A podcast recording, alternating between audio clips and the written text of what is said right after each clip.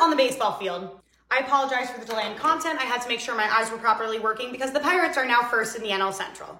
Okay, let's get into numbers. If somebody comes for this and says it's a triangle, I'm sorry, I'm trying my best. Here we have the baseball field.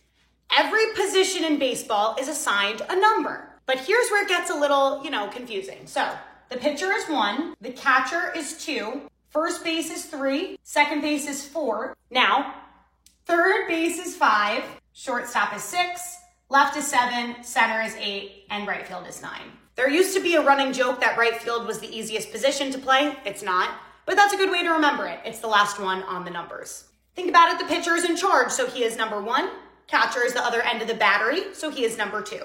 Say somebody hits a ground ball to short and he throws it to first base. In the book, that's what this is to look like 6 dash 3 because it went to the shortstop and then it went to the first baseman on a ground ball.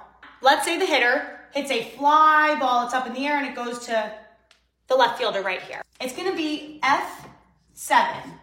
Fly out to the left fielder, 7, okay?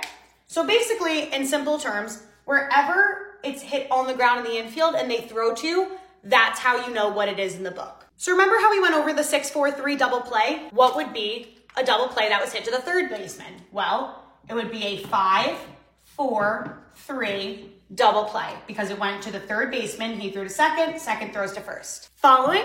Great. And at least we'll be in the next video, so make sure you're following me.